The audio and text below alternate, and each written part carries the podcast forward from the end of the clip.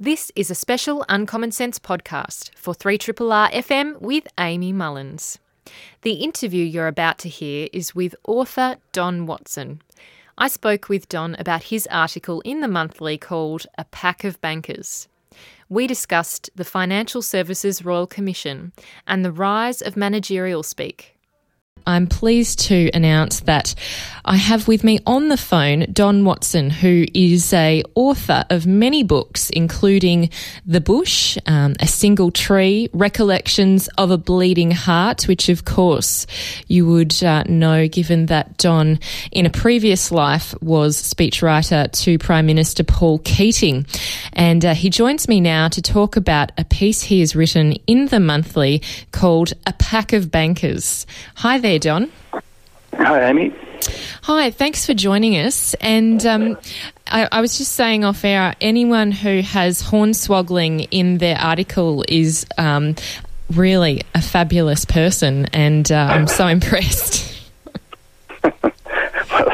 You've got to watch out for hornswogglers. That's the only thing to learn from that. Indeed. I, I did have to Google it um, because, unfortunately, it's not a term I use very often, but I will be using it now. And if anyone listening is unaware of what the definition of hornswoggle is, it's to get the better of someone by cheating or deception. Um, so yeah, the sound as well. The the sound of hornswoggle really does encapsulate that meaning, doesn't it? Very much. I, I love the word. It, it's. I think it's American. Where, where there were many hornswogglers and still are. One of them's in the White House at the moment, I think. That is an excellent point. Yes, and uh, this particular pack of hornswogglers uh, may be in, actually bankers. Um, and this whole article really is about the Royal Commission into Financial Services that's currently running. And of course, we've had uh, three hearings in Melbourne that um, have certainly revealed a lot about what our uh, financial services industry has been up to. And uh, you really highlight throughout this article the major contrast between uh, the first witness that you talk about, Karen Cox, and uh, the witnesses that follow and the kind of language that they use. Um, could you share a bit about what you what struck you the most um, when you were looking at that uh, that witness provide evidence? Well, she was, you know, she was working on behalf of the um, the people who'd been hornswoggled, really. Um, and she'd been, she seemed as if, I think it was reasonable to assume that she'd been uh, quarantined from the language of banking and the processes of banking or of any sort of major corporate enterprise. So she spoke in plain, unaffected terms. And she didn't talk about cultural issues. Um, if you want to call it hornswoggling or whatever else, um, what the banks, what, what, what the bankers at the Royal Commission spoke of constantly were these cultural, it's a cultural issue. So in other words, examples of um, um, deceitful or immoral behaviour don't go to character, they go to mm. cultural issues. They go to process, um, a breakdown in process. They don't go to an attempt to gouge money from consumers go to process. It was a fault of the process. We all what we need to do is go to we'll go to PwC or EY or someone, and they'll work out a better process so that we're not gouging customers anymore. So everybody, by means of the language, really the language of managerialism and corporate fashion, um, found a way to say, well, it really wasn't crooked behaviour. It was just that we went beyond the uh, the guidelines. We just broke away a little from our values. Whereas the first woman um, just spoke about things as ordinary human beings um, in their daily lives uh, see them that, uh, for what they are. Um, in this case, what these people in the banking industry have been doing. Had they used words, had the regulator even used like swindle and dupe and cheat and scam and gouge, well, they would have woken. The, you know, you can't get around words like that. They they they're strong verbs and they have real meanings. At the moment you retreat into the practice of managerialism, you retreat into a place that's immune to ordinary measures of character and decency. Yes, exactly. And it does bring up um, one of the points that's really been highlighted in this Royal Commission is that ASIC, um, who tend to more often than not uh, negotiate with corporations in order to reach a, an out of court settlement uh, when they have engaged in some kind of wrongdoing, some deception. Um, this kind of practice of of settling is, as um, as has been said, heavily negotiated, and uh, and this kind of practice really also um, removes that level of responsibility, personal liability as well, um, from the actions that they're taking. Because uh, obviously, the repercussions are whatever um, they have themselves negotiated. It's in any other court situation, um, it's rare that you're going to, or you basically won't be able to negotiate with a judge as to what your sentence should be. So I can see there that um, not only is the language around this um, practice horribly inadequate and inaccurate, but also then the practices themselves are easily um, reflecting that language. Yeah, it was interesting in that regard because I mean once once the language of the law was the sort of official language, that was the, the sort of the language of authority.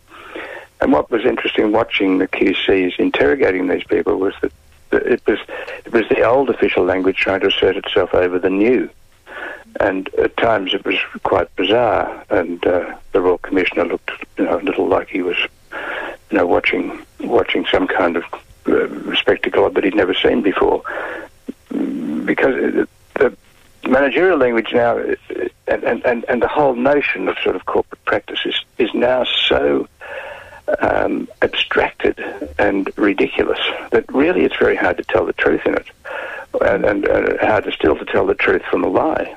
Um, one of the articles I quote in this thing was uh, written some years ago by, by Rose Michael, who'd worked at one of the big four banks, and and you know she said you would, she'd spend weeks um, without really ever knowing quite what anyone was doing or what the meaning of communications uh, was. That, that they were they were like exchanging things which seemed to be important, but in the end seemed to have no consequences.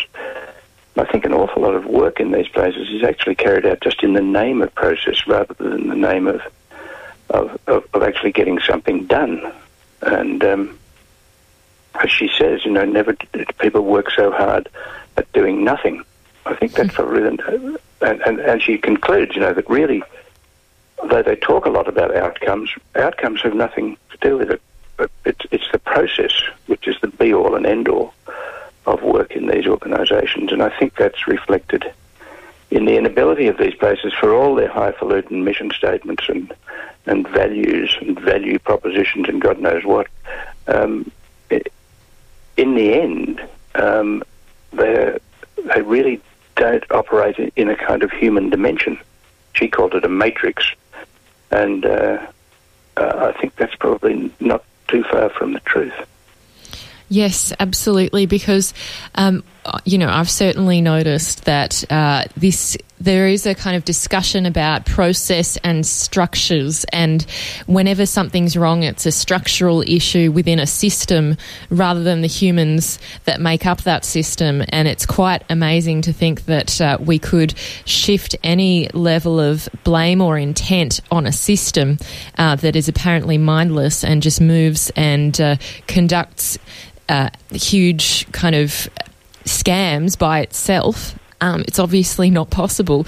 But as you say, Rose Michael um, is quoted in your article, and I want to quote her directly because it's um, I did highlight it as being something that is quite revealing. You quote her to say that maybe work is not about outcomes but process, job creation, job justification. Perhaps this is not the negative side effect, but the quintessence of corporate life. And you then go on to say This must be a shocking thought. What is management about if not outcomes? Without outcomes, the whole thing would be a joke. Life would be a joke. What next? Value propositions of no value? Action plans that inhibit action?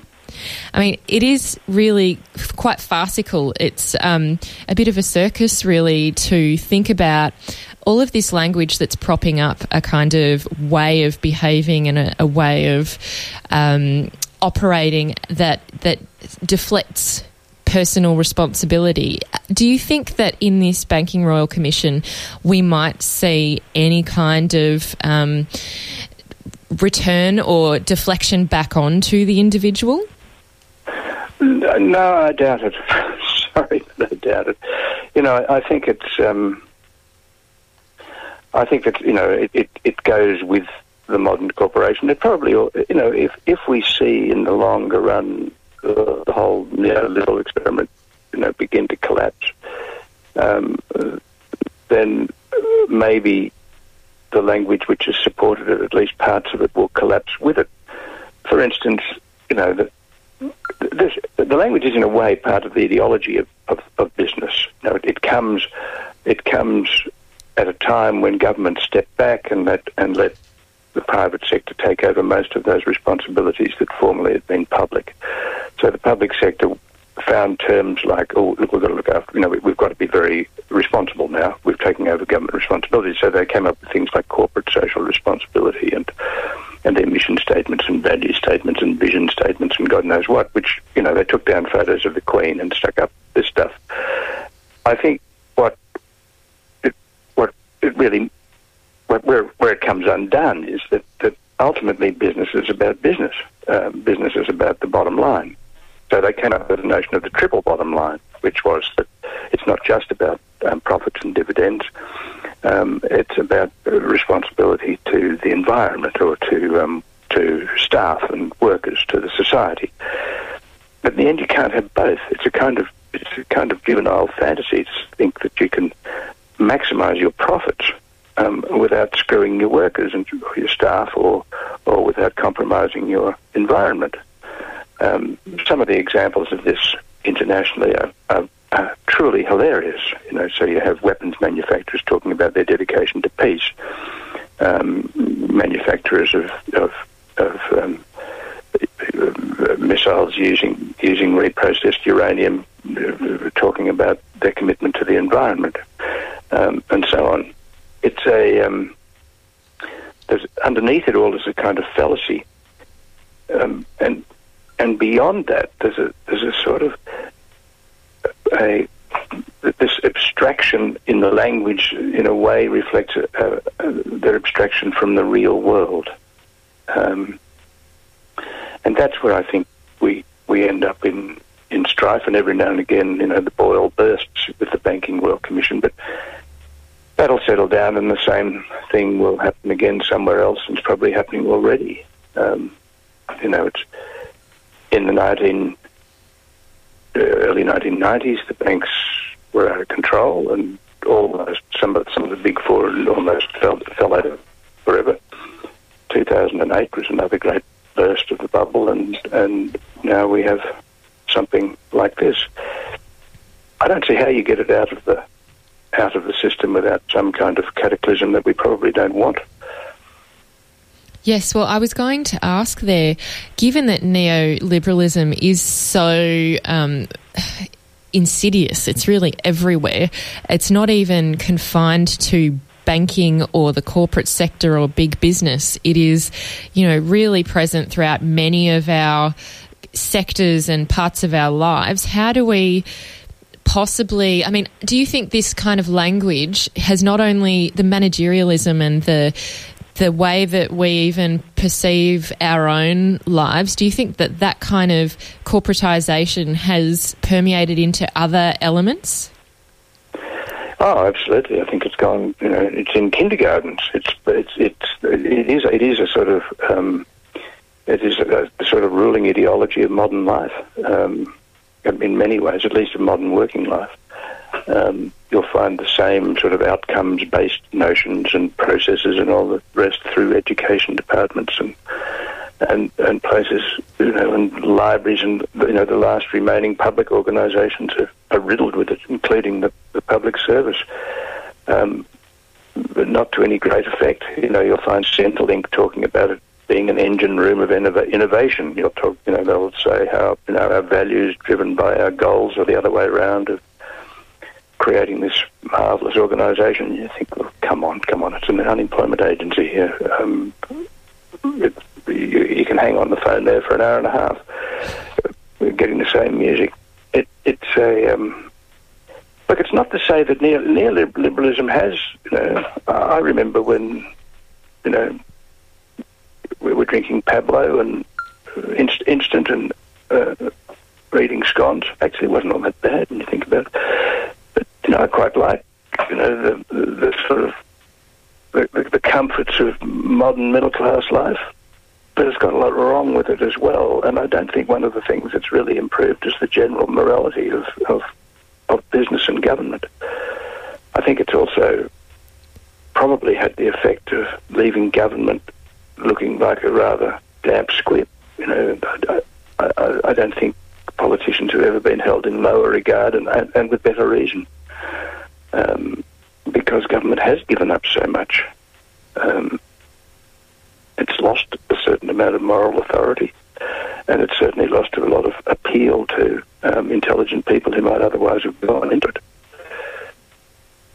Well, that's a, that's an excellent point. Um, certainly, it's really obvious at the moment with people like uh, one of our former deputy prime ministers, Barnaby Joyce, um, heading out and giving interviews on commercial TV for money.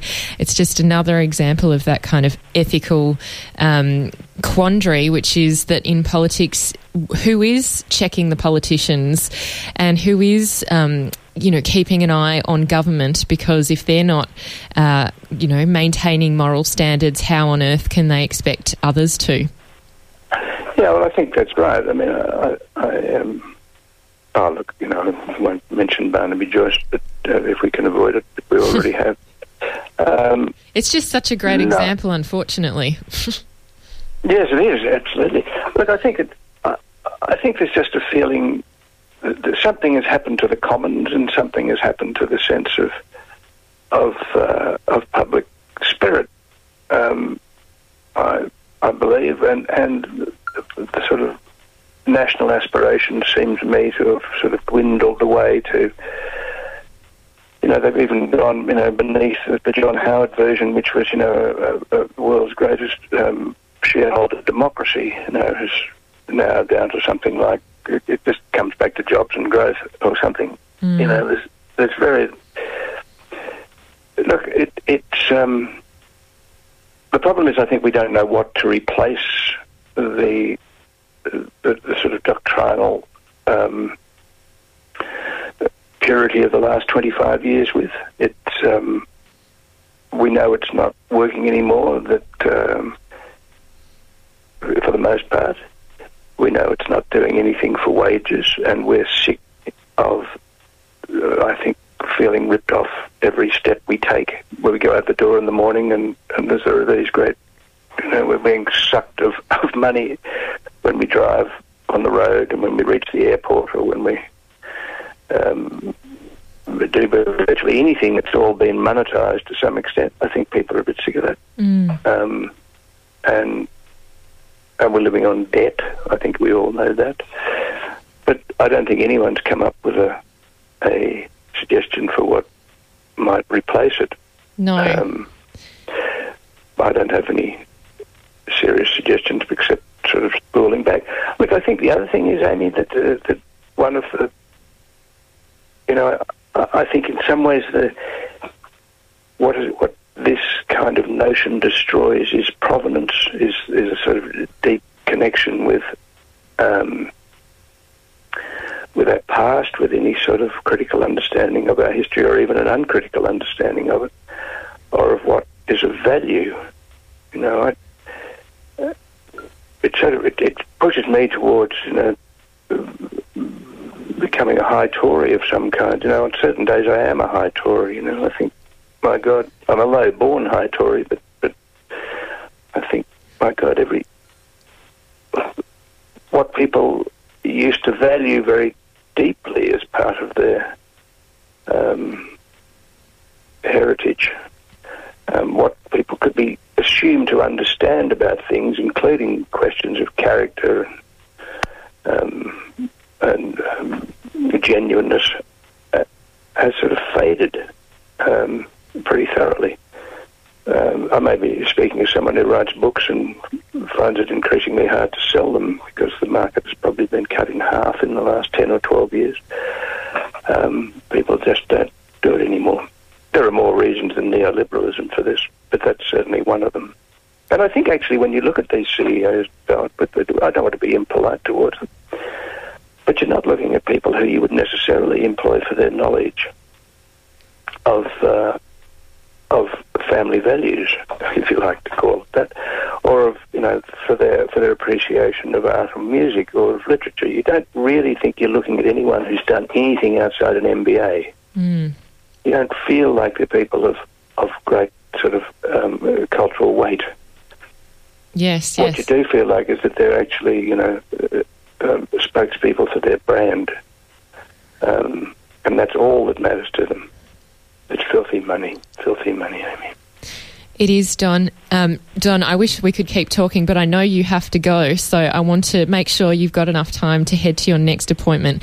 But thank you so much to for speaking with us today. It's a pleasure, Amy. Thank you.